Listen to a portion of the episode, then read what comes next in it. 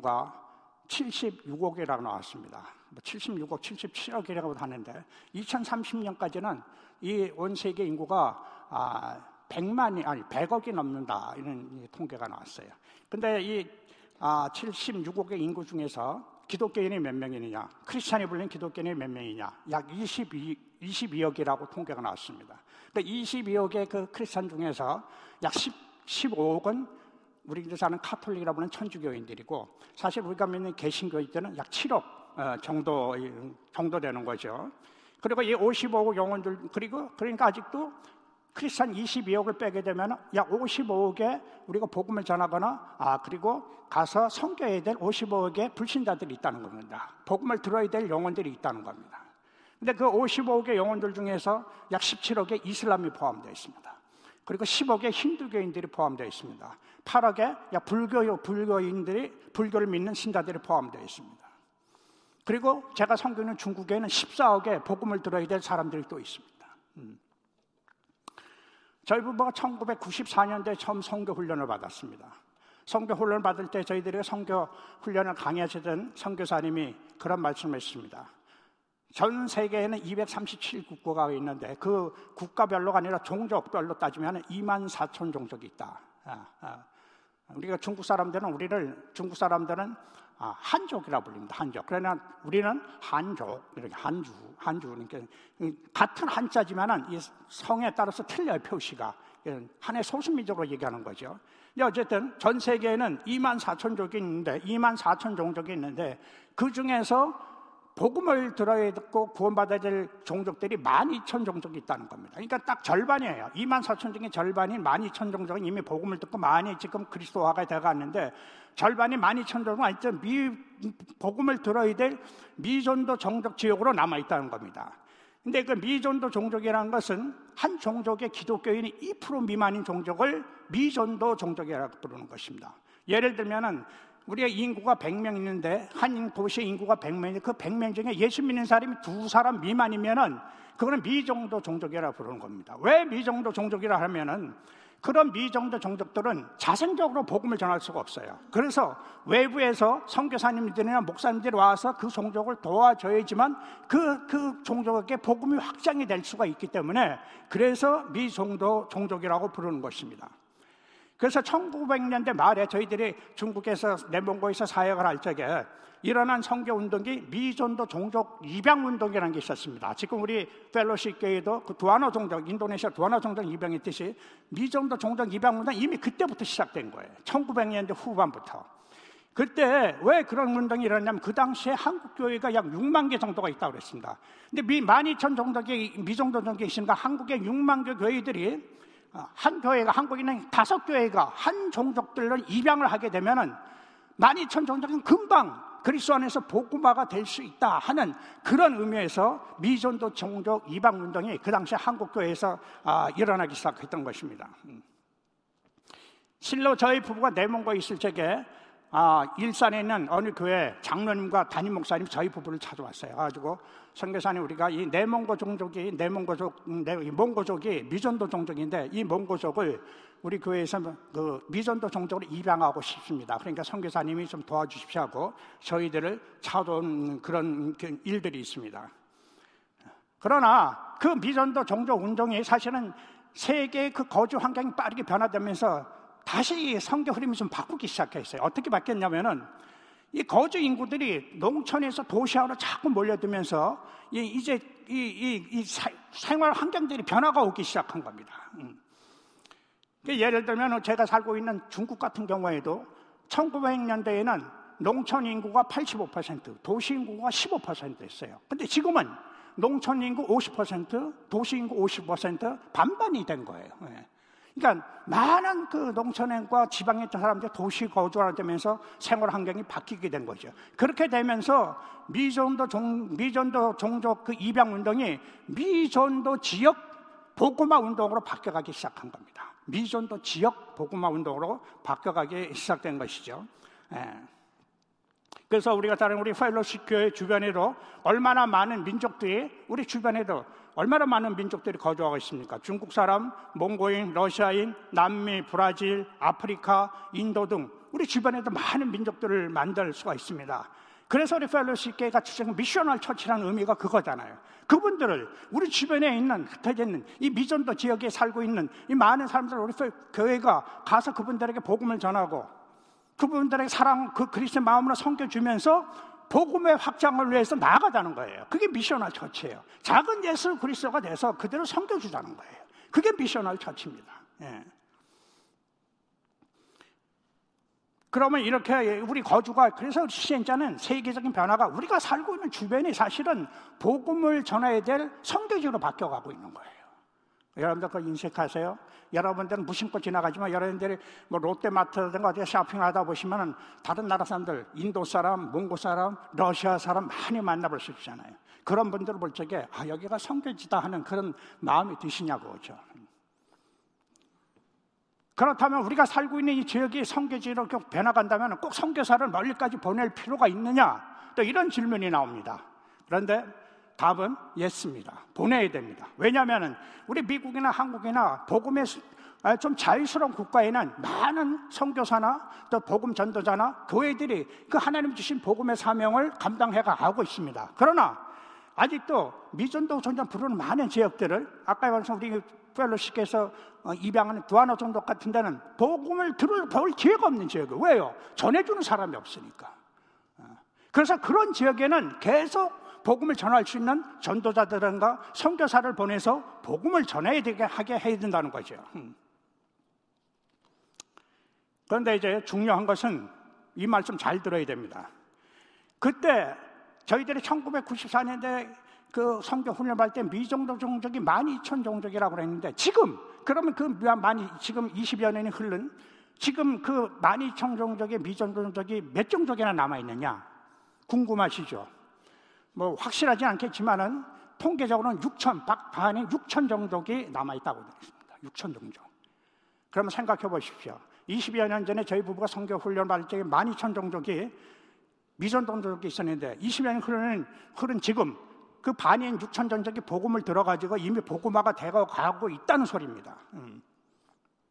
그러면은 계산적으로 하면 어떻게 되겠어요? 나머지 남아있는 6천 종족도 앞으로 20여 년 이내에는 복음화가 될 수 있다는 계산이 나오는 거예요. 이거는 물론 인간적인 산술적인 계산이지만은 하나님께서 하시면 뭐 내일이라도 당장 할 수 있는 거죠. 그러나 어쨌든 산술적으로 그렇게 되는 거예요. 그 6천 종족의 복음이 이제 급히 빨리 전파될 수 있는 그런 시간이 점점점 가까이 오고 있다는 겁니다. 그럼 왜 이게 복음이 전 모든 민족에게 복음에 증거되는 것이 왜 이렇게 중요하느냐? 굉장히 중요합니다, 여러분. 굉장히 왜 중요합니까? 여러분들 잘 아시는 마태복음 24장에 24장 14절에 이렇게 말, 예수님께서 말씀하십니다. 예수님께서 말씀하신 거예요. 이 천국 복음이 우리 다 같이 한번 읽어볼까요? 시작. 이 천국 복음이 모든 민족에게 직원되기 위하여 온 세상에 전파되리니 그제야 끝이 오리라. 예. 천국 복음이 모든 나라가 아니에요. 민족에게, 종족에게 증언되기 위하여 온 세상에 전파돼 그제야 예수님이 오신다는 거예요. 여러분, 예수님 다시 오심을 기다리십니까? 마라나타 주 예수여 어서 오시옵소서 기다리세요? 안 기다리시는 것 같아. 그냥 이대로 사는 게 여기가 좋사옵니다 하고 이대로 사시는 것 같아요. 예수님이 다시 오시기를 사모한다면은 이 말씀을 믿어야 돼. 이 천국 복음이 모든 민족에게 증언이 되어야지 그때 예수님이 오신다는 거예요. 그래서 이 복음 전하는 게 굉장히 중요하다는 겁니다. 교회의 사명은 다른 거 없어요. 교회 복음 전하는 거예요. 그리스의 복음을 통해서 많은 영혼들을 주님 앞에 더 구원시키고 그리스의 복음을 통해서 내 주변에 있는 사람들 그리스의 마음을 품고 나가서 섬기고 사랑해주고 그들에게 그리스의 마음을 전해주는 것 이게 교회의 사명이에요. 교회가 뭐 하겠습니까? 이 땅에서. 나가서 정치를 하겠습니까? 비즈니스를 하겠습니까? 교회가. 우리 그 펠로십계 저기 사명이 뭡니까? 모든 족속을 제자로 삼아 하나님 아버지께 영광을 돌리자 아니에요. 이 복음 생각이 굉장히 중요하다는 거죠. 여러분들이 잘 아시는 베드로전서 4장 7절에도 베드로전서가 사도 베드로가 이렇게 권면하고 있습니다. 만물이 마지막이 가까웠으니 그러므로 너희는 뭐라고요? 정신을 차리고 정신 바짝 차리라는 거예요. 정신을 차리고 근신하여 기도하라. 복음이 자꾸 확장되면서 주님 오실 날이 가까이 올수록 하나님의 자녀들, 하나님의 백성들 할 일은 하나예요. 정신을 똑바로 차리라는 거예요. 정신을. 그리고 근신해서 기도하라는 겁니다. 예. 여기서 정신을 차리고 이거 원어 해석은 뭐냐면 믿음 가운데 굳건하게 서라는 거예요. 믿음 가운데. 주님 오실 날이 가까울수록 가장 흔한 게 미혹하는 영들이 많이 나오는 거예요. 미혹하는 영들, 미혹하는 영들. 예. 그리고 근신하라. 예. 영적으로 깨어 있으라는 거죠. 영적으로 깨어 있으라는 거죠. 그 영적으로 깬 기도를 하라는 거죠. 우야부야하는 그런 기도하지 말고 영적으로 깨어 있는 기도를 하시라는 거예요. 영적으로. 네. 이게 우리가 이 마지막 주님 오시 가까운데 우리 성도님들이 주님 오심을 준비해가는 믿음의 자세예요. 정신 똑바로 차려야 됩니다. 여러분들 정신 똑바로 차리지 않으면 언제 미혹하는 영들이 여러분 둘에서 마음을 뺏어갈지 몰라요. 여러분들이 정신을 흐트러 놓을지 몰라요. 음.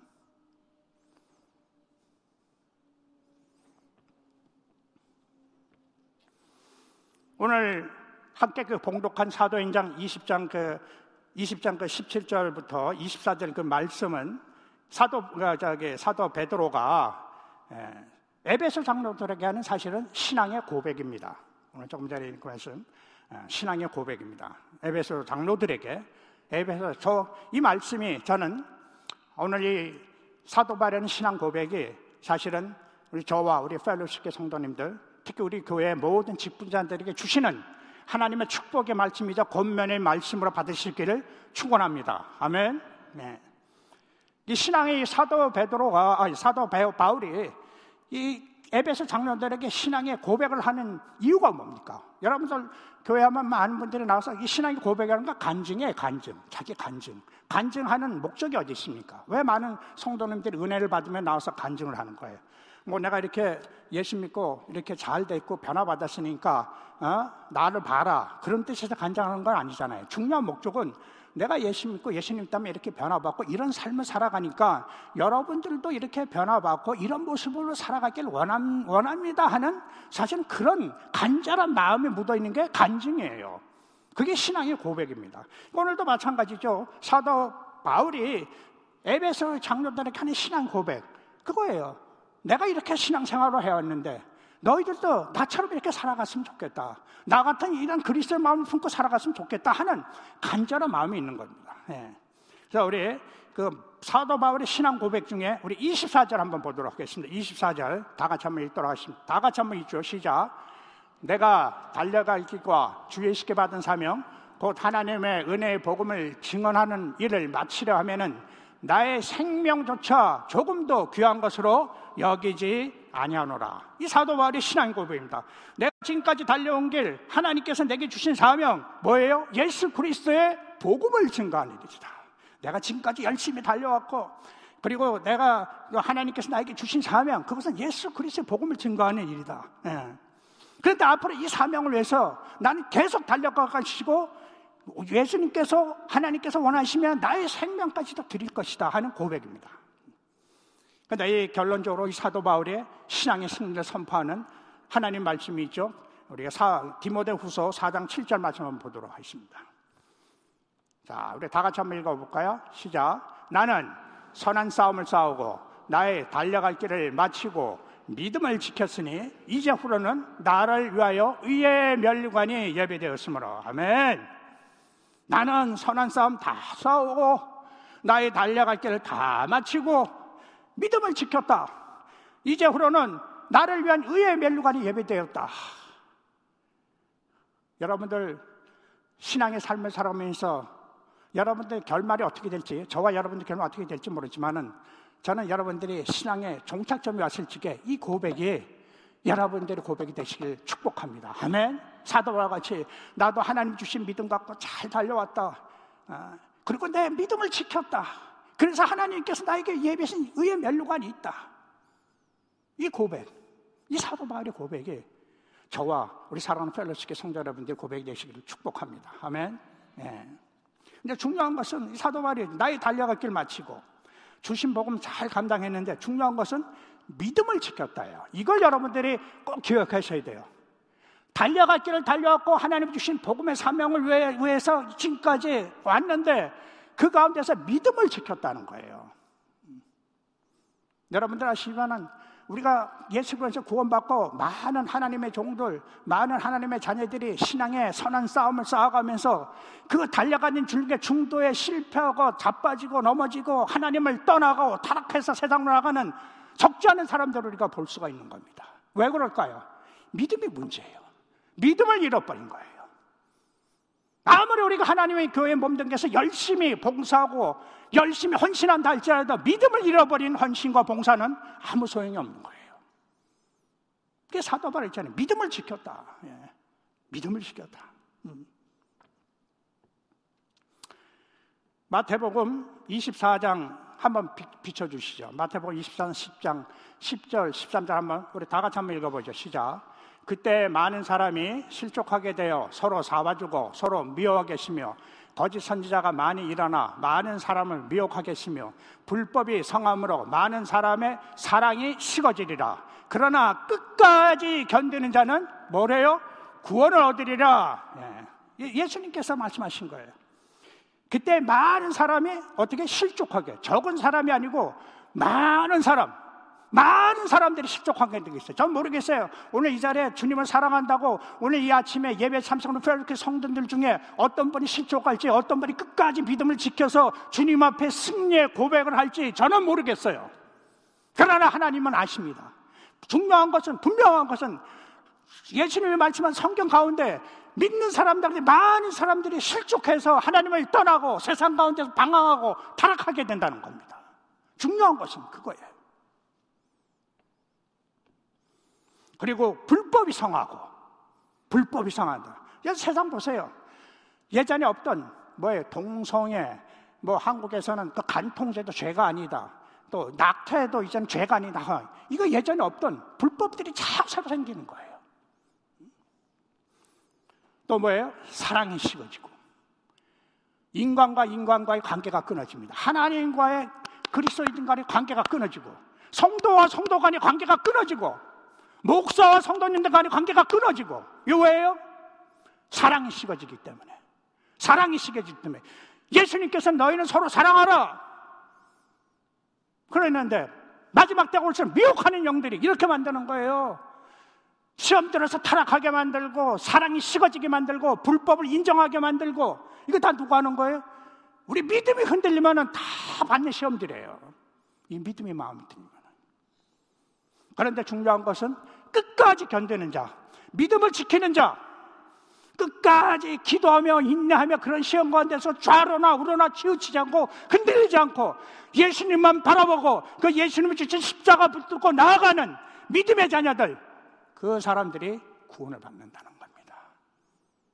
구원 그렇게 쉽게 받는 거 아니야? 사실은 어떻게 생각하면 우리가 그 하나님 은혜로 구원 받지만은 어떤 때는 너무 쉽게 생각하는 것 같아요. 그래서 저는 오늘 말씀해 주신 애를 신앙생활의 종착점이라고 했습니다. 우리들의 신앙생활의 종착점은 어디일까요? 그것은 바로 사도 바울 같이 하나님 주신 사명 붙잡고 믿음을 지켜 끝까지 나아가는 것입니다. 이것이 우리 신앙생활의 종착점이에요.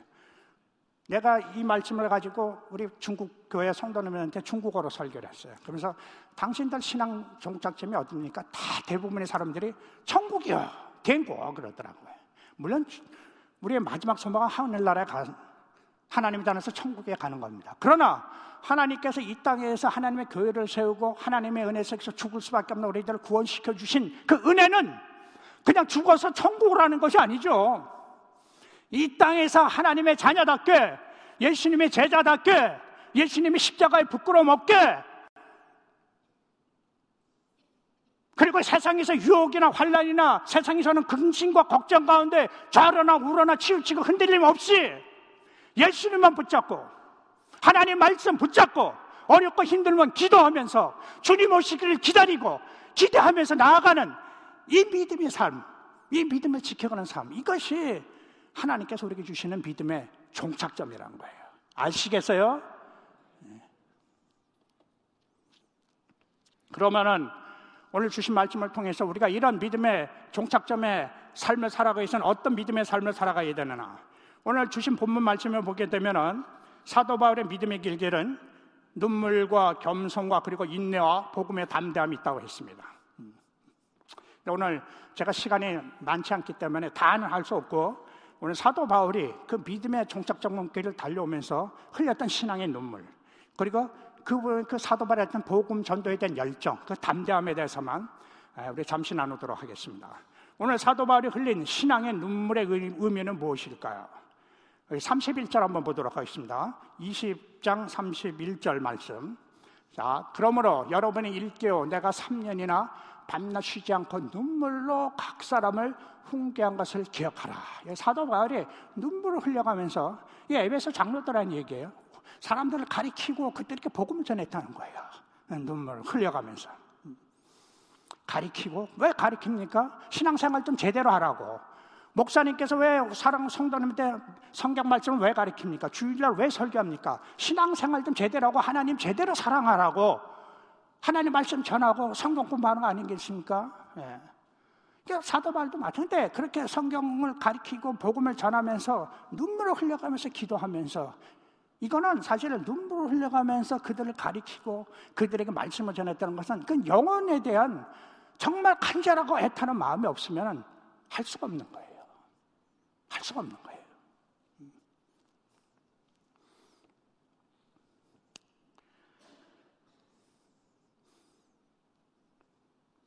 오늘 사도 바울이 흘린 그 눈물의 의미는 복음을 위해서 자신이 당하고 있는 고통과 아픔의 눈물이 아니라 예수님을 부인하고 살아가는 불쌍한 영혼들. 믿음의 삶을 하나님의 말씀과도 순종치 못하고 살아가는 그 하나님의 자녀들의 안타까운 눈물, 예, 눈물인 것입니다. 저렇게 살다가는 결국엔 지옥에 갈 터인데 저렇게 저런 믿음의 삶을 살아가면 안 되는데 교회에서 저런 행동을 하면 안 되는데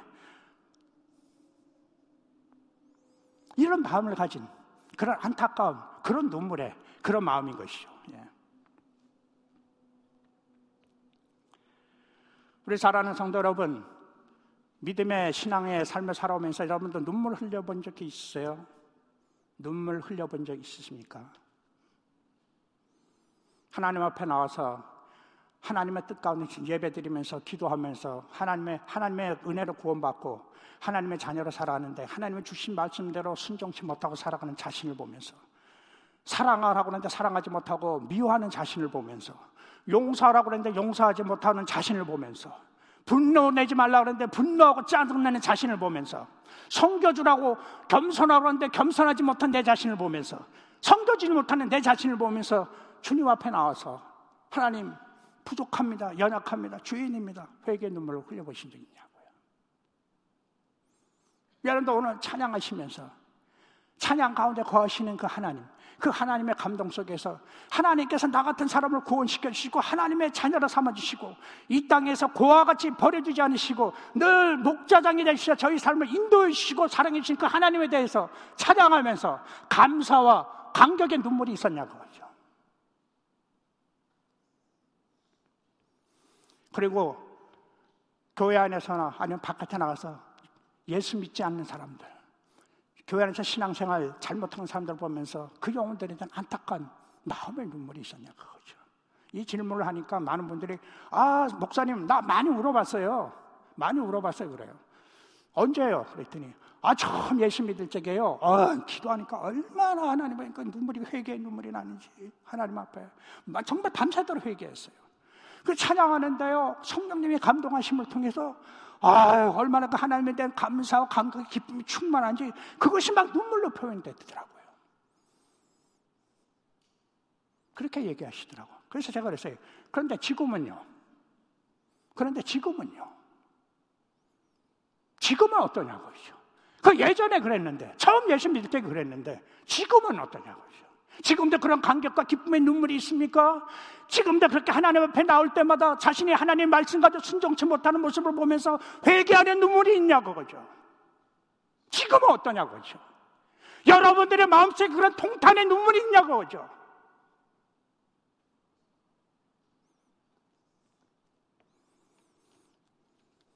만약 오늘 이 시간 여러분들에게 그런 눈물이 그쳤다면 이유는 하나밖에 없습니다. 이유는 하나예요. 뭔지 아세요? 여러분들의 신앙의 마음이 영적으로 메말라 있다는 거예요. 영적으로 메말라 있다는 거예요. 영적으로 메말라 있다는 겁니다. 우리들의 영적인 그 마음을 회복시키는 방법은 하나밖에 없습니다. 하나님께서 우리에게 가르쳐 주신 방법은 하나밖에 없어요. 세상적인 방법은 안 돼요. 무슨 뭐 연속곡을 많이 보고 뭐 코미디를 많이 본다고 회복되는 게 아니에요. 하나밖에 없습니다. 우리 그 오늘 주신 본문 20장 32절 말씀 한번 보도록 하겠습니다. 32절. 우리 다 같이 한번 읽을까요? 시작. 지금 내가 여러분을 주와 및 그 은혜의 말씀에 부탁하오니 그 말씀이 여러분을 능히 든든히 세우사 거룩하게 하심을 입은 모든 자 가운데서 기업에 있게 하시리라. 여러분들 주와 그 은혜의 말씀에 붙었거니 그 말씀이 여러분들을 능히 든든하게 세상에 어떤 환란이 오고 어떤 아픔이 오고 어떤 어려움이 되고 좌우로나 우로나 치우치지 않고 그 말씀 가운데 굳건히 서서 주님만 바라보는 은혜의 삶을 살아갈 수가 있다는 겁니다. 말씀의 말씀. 우리가 사실 심리, 메말라가는 영적인 심령을 우리 회복시키는 길은 하나밖에 없습니다. 말씀으로 돌아가는 거예요. 말씀을 읽고 묵상하고 또 듣고 통독하고 제가 지난번에도 한번 작년에 와서 그랬잖아요. 제가 성교대에서 제 영적인 지금 이제 성경 암송한다고. 11에서 11장, 12장, 13장 지금 마태복음이에요. 전체로 외우는 성경 암송. 그러니까 자전거 타고 운동하면서 나가면서 말씀을 외우는 거죠. 하나님의 말씀으로 족서야 돼요. 여러분의 많은 심속에 정말 사슴이 신의문을 찾아야 저기 찾아서 그걸 갈급해하는 그런 심령이 있냐 그거죠. 말씀에 대한 사모함. 그 말씀으로 돌아가야 돼요. 그래서 에스겔 37장 5절에 보면은 이런 말씀이 있습니다. 주 여호와께서 이 뼈들에게 이같이 말씀하시기를 내가 생계를 너에게 들어가야 하리니 너희가 살아나리라. 영적으로 메마른 뼈와 같은 이스라엘 백성들에게 하나님의 말씀이 하니까 주 여호와께서 이르시되 이 뼈들에게 이같이 말씀하시되 하나님의 말씀이 들어가니까 영적으로 메마른 뼈와 같은 이스라엘 백성들이 다시 생기가 듣고 다시 살아나는 거예요. 그런 축복과 내가 우리 사랑하는 펠로시, 펠로십계 성도님이 임하기를 축복합니다. 아멘. 말씀으로 살아나세요. 말씀의 사, 사슴의 신임을 갈급하는 그런 믿음의 마음을 가지세요. 말씀을 찾아야 됩니다. 말씀. 믿음의 삶 다른 거 없어요. 말씀과 기도 찬양 떠나면 뭐 하겠어요? 어디서 여러분들 찾겠어요?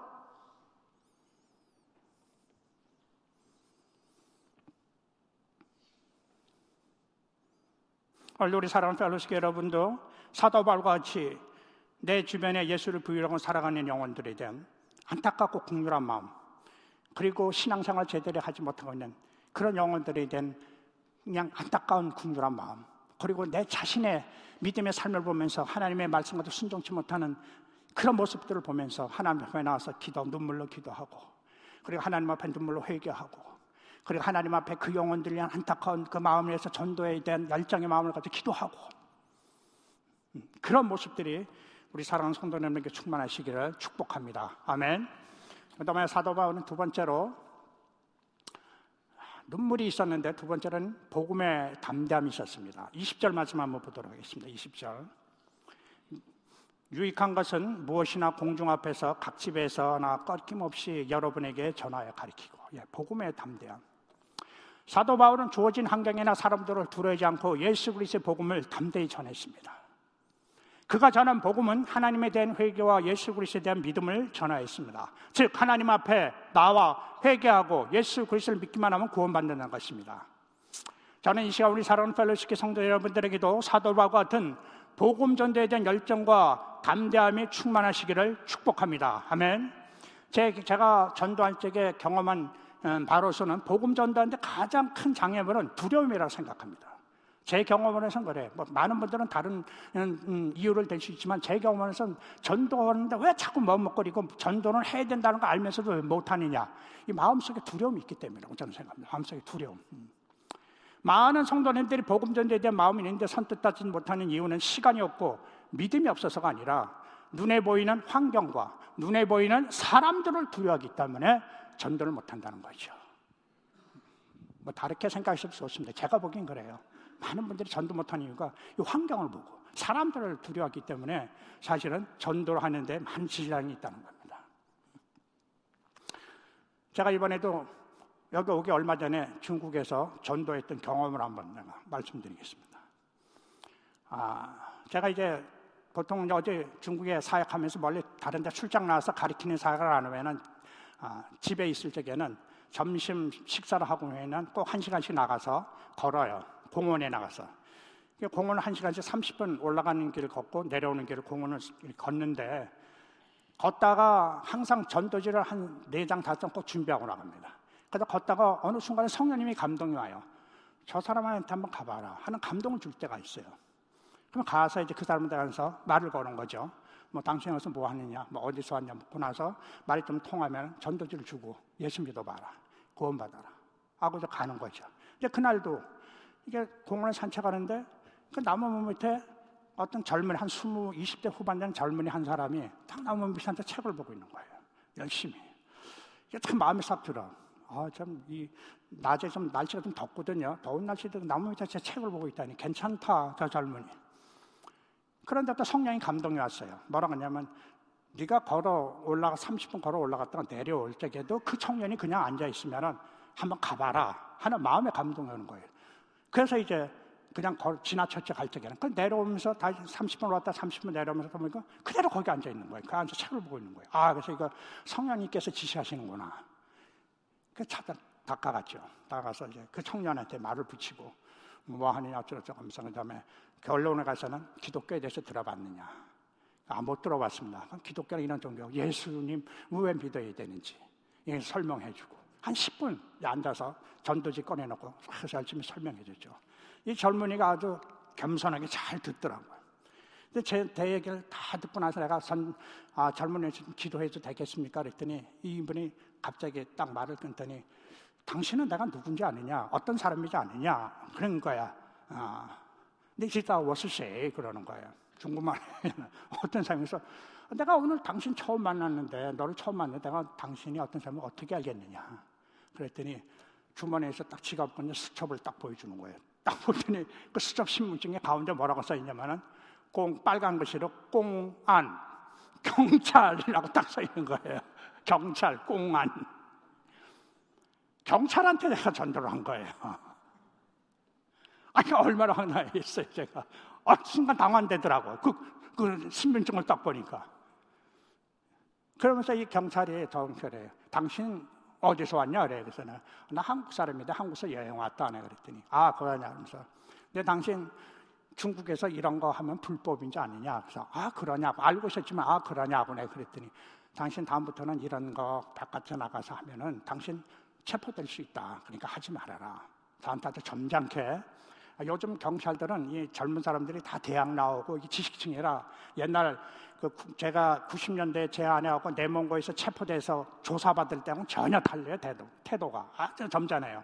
아니 외국 사람은 존중해 줄 줄 알고 그러면서 그러는 거 뭐라고 끝에 가서 뭐라고 얘기하면 근데 고맙다. 내가 사실 그동안에 기독교에 대해서 굉장히 많은 것을 알고 싶었는데 네가 오늘 자세히 얘기해줘서 고맙다. 이 말을 하는 거예요. 끝에 가서. 그래서 아 이것도 하나님의 은혜구나 하고 나왔습니다. 참 전도할 적에 참 어려움이 많습니다. 마음이 두려움되고 어떤 때 사탄이 막을 때도 있고. 그러나, 그러나 우리는 해야 됩니다. 하나님이 주신 사명이니까. 때로는 어렵고 힘들고 그런 아픔인데 전도는 해야 돼요. 이건 하나님이 주신 사명이기 때문에. 갈라디아서 1장 10절에 사도 바울이 이렇게 고백합니다. 이제 내가 사람들에게 좋게 하려 하나님들의 하나님께 좋게 하라. 사람들에게 기쁨을 구하려 내가 지금까지 사람의 기쁨을 구하였다면 그레이스의 종이 아니니라. 예. 여러분들은 지금까지 믿음의 삶을 살아오면서 하나님 앞에 충성된 은혜의 삶을 살아오면서 누구의 기쁨을 위해서 살아왔습니까? 하나님의 기쁨입니까? 아니면 사람들의 기쁨입니까?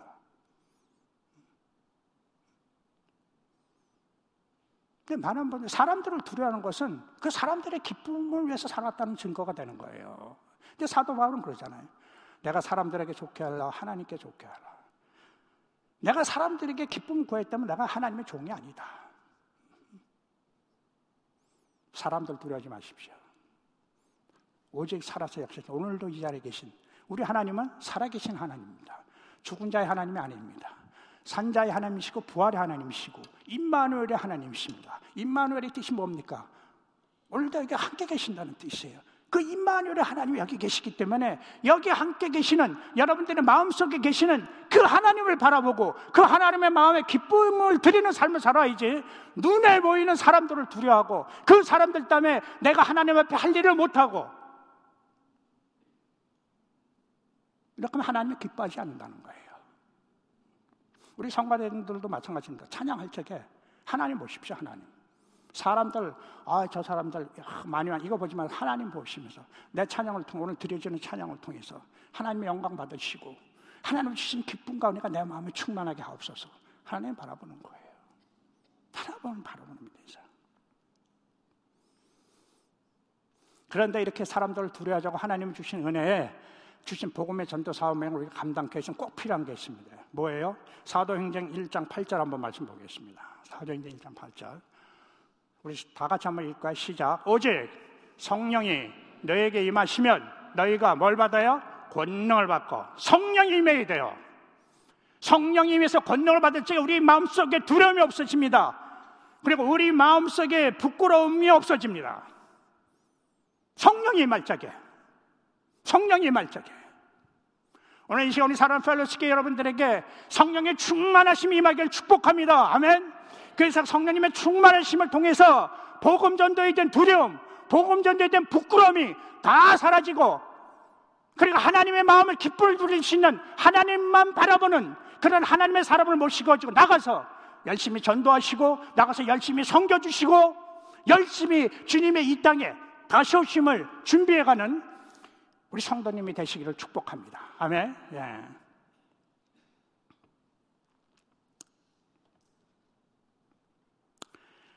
우리 마지막으로 말씀을 정리하면서 말씀드리겠습니다.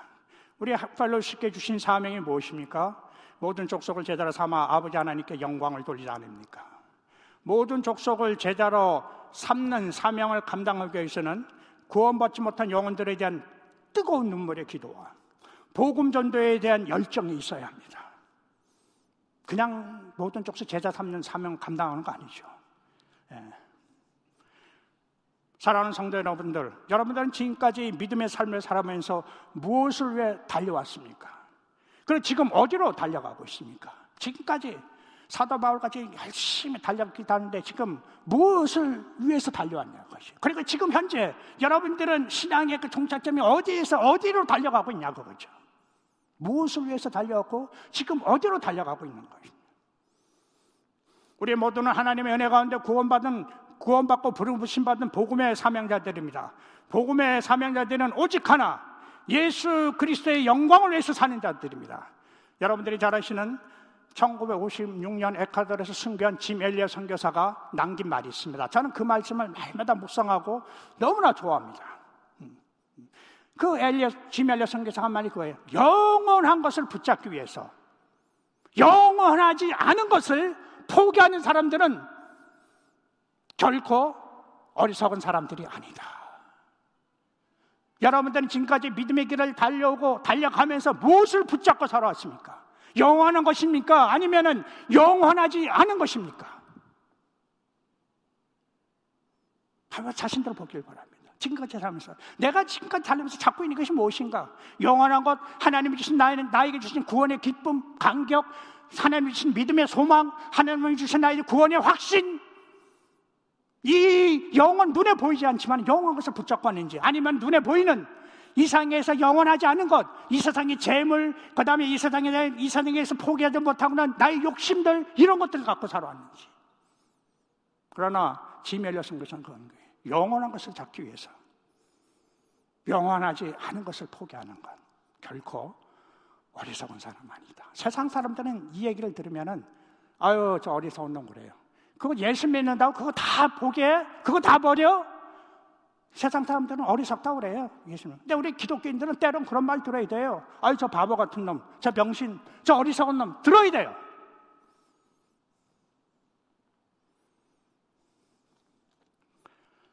사도 바울은 오직 예수 그리스도의 복음을 위해서 살고 죽었습니다. 우리 예수님 다시 오실 날이 가까우고 있습니다.